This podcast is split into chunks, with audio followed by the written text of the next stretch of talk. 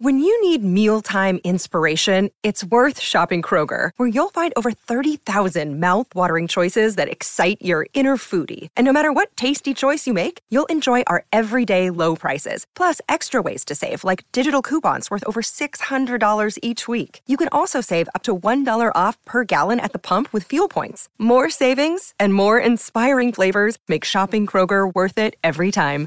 Kroger, fresh for everyone. Fuel restrictions apply. Welcome back to the Kennedy Dynasty Podcast. I'm your host, Allison, and happy Valentine's Day if you're listening to this on the day that it releases. If you're not, then it was Valentine's Day. But I wanted to release just a really short, little fun episode because exactly 60 years ago today, which today is February 14th, 2022, 60 years ago today, on February 14th, 1962, a tour of the White House with Miss John F. Kennedy aired. This absolutely iconic moment in history that allowed people all around America and, you know what, all around the world to see inside the White House. And it was so amazing. And still to this day, is pretty amazing to watch. So I wanted to just give a little um, backstory about it. And here we go. By the way, my sources for this are White House Historical Association and the JFK Library. According to the White House Historical Association, in 1961, First Lady Jacqueline Kennedy resolved to make the White House a living museum by restoring the historic integrity of the public rooms and displaying the very best of American artwork, furniture, and decor. In order to fulfill her vision, Miss Kennedy founded the White House Historical Association, a private nonprofit organization created in partnership with the National Park Service. We'll get more into that backstory in just a moment. Now, let's start backwards on why. Why did she want to do this?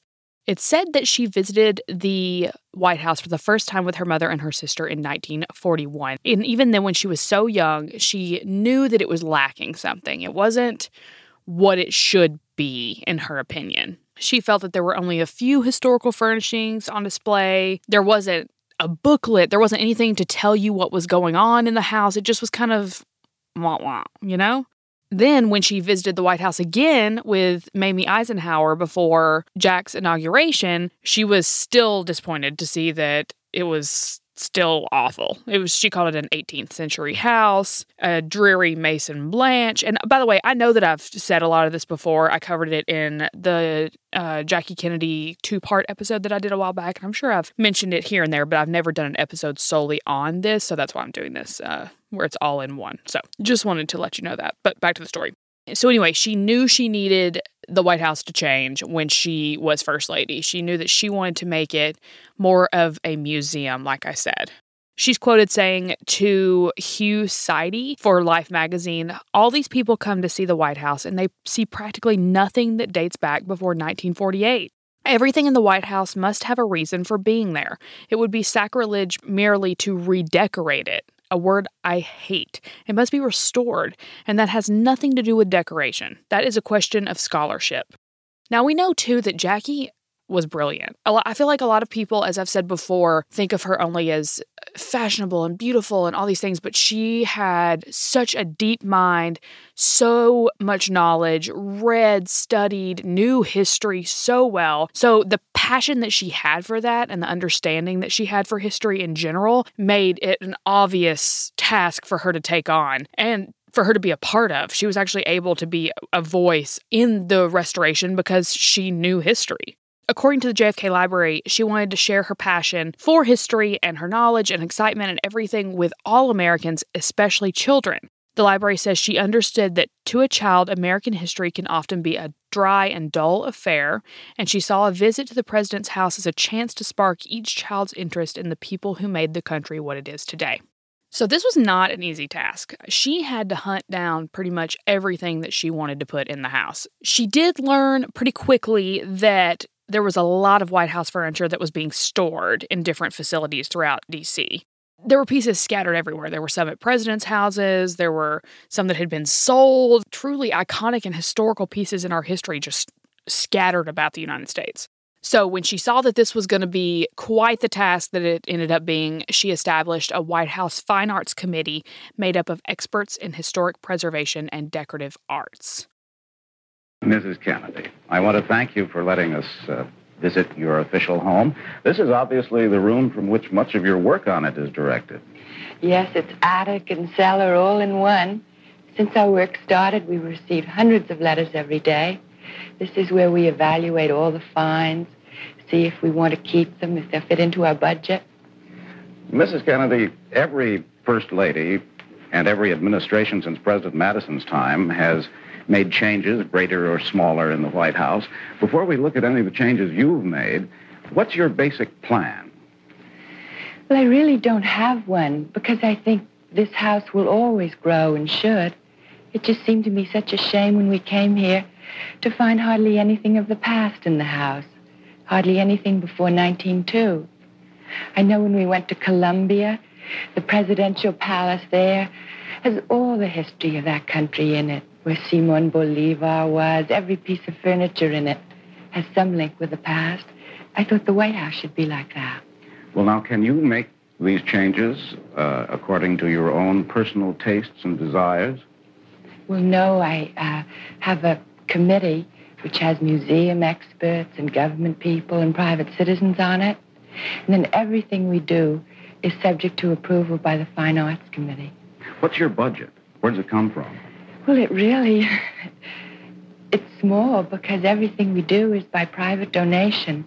And every time we find an object we want, then we have to go and search for a donor. It's very slow, and that way a lot of things that we would like to get slip away from us. So, with the help of her committee, they found so many pieces of furniture that had been part of the White House at one time, or that really were, you know, pieces that would have been found during different administrations' history and that time period. And also, she would ask a lot of people to donate pieces that they had. The JFK Library says that most important among their finds were items that belonged to President Washington, Lincoln, and Madison. It says Miss Kennedy personally went through each White House storage room unearthing forgotten pieces. She then had them restored and returned to places of prominence. The first room that she tackled was the Oval Office, and that is when she found the Resolute desk, which is still there today, and also you can see a replica of it at the museum. So I said I would give more backstory on the Historical Association, and now I'm going to do that. The reason why she needed the Historical Association is because she didn't want to get in trouble or backlash or anything for spending a bunch of money. So she established the association and they ended up publishing the first official White House guidebook in 1962. All the profits from the book and people coming in buying them on their tours and stuff, the funds were then put back into the restoration project to purchase other furniture and materials and all that kind of stuff by the Fine Arts Committee. So they all worked very hand in hand. She then appointed a curator. And the thing is, she was so hands on with the guidebook too. She would proofread text, she would choose images, she would do all the things to make it look the way that she wanted it to look. And the library says that within 10 months of publication, 500,000 copies were sold. And it says the White House, a historical guide, continues to support the work of the White House Historical Association.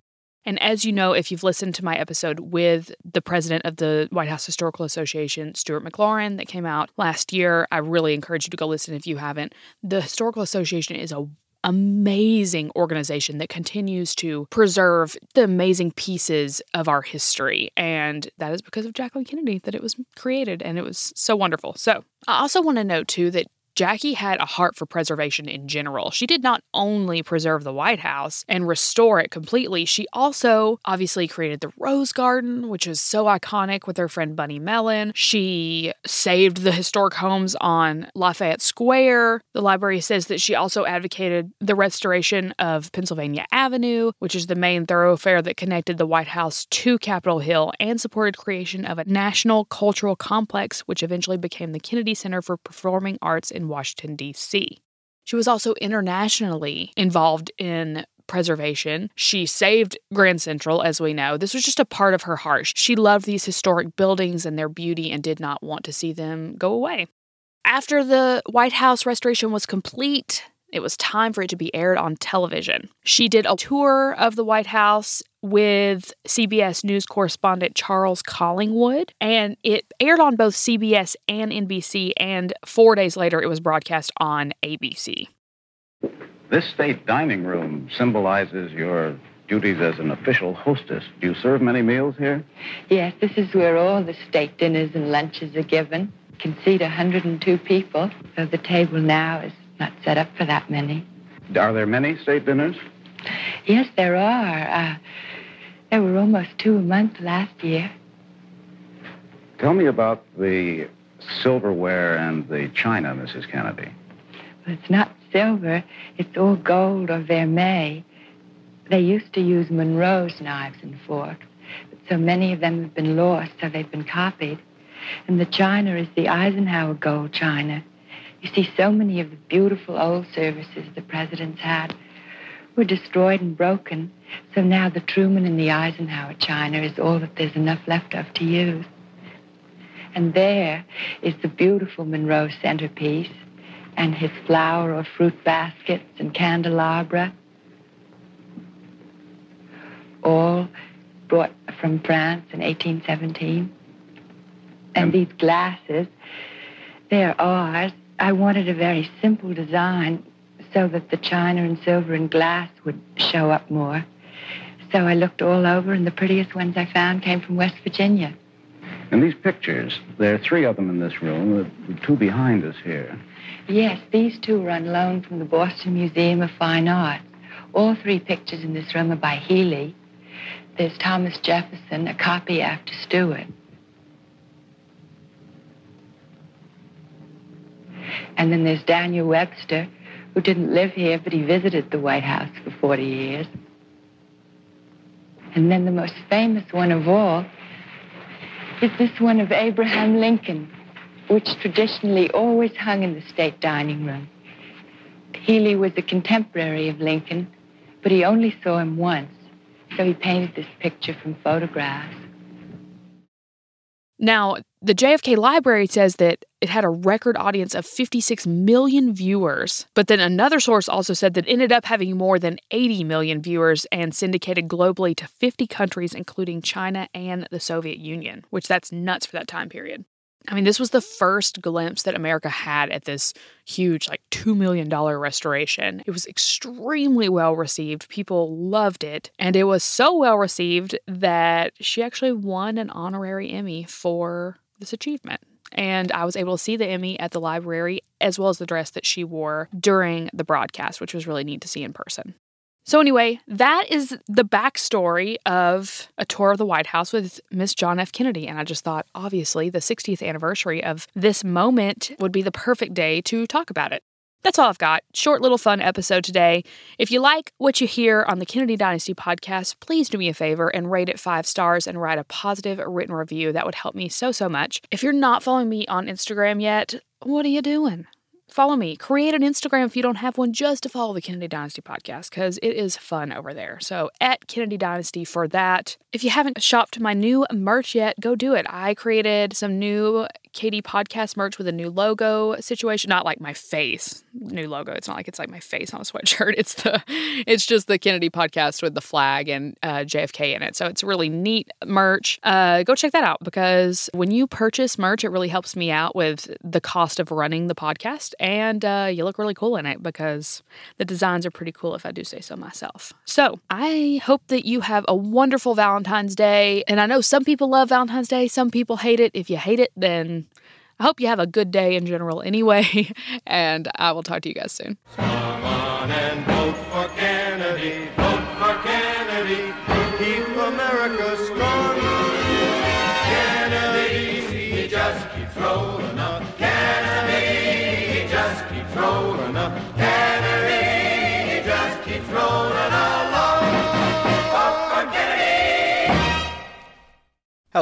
This is Gary Chahot welcoming you to check out the French History Podcast. Our main show covers the history of France from the first humans until present. If you liked Mike Duncan's The History of Rome and wanted a similar program covering the land of beauty, culture, and love, we are exactly that. We also host world renowned scholars who have delivered guest episodes on their specialties, including 18th century pirates, revolutionary booksellers in 20th century Paris, the special friendship between the Marquis de Lafayette and Thomas Jefferson, and numerous others. Learn what you love and listen to the French History Podcast today.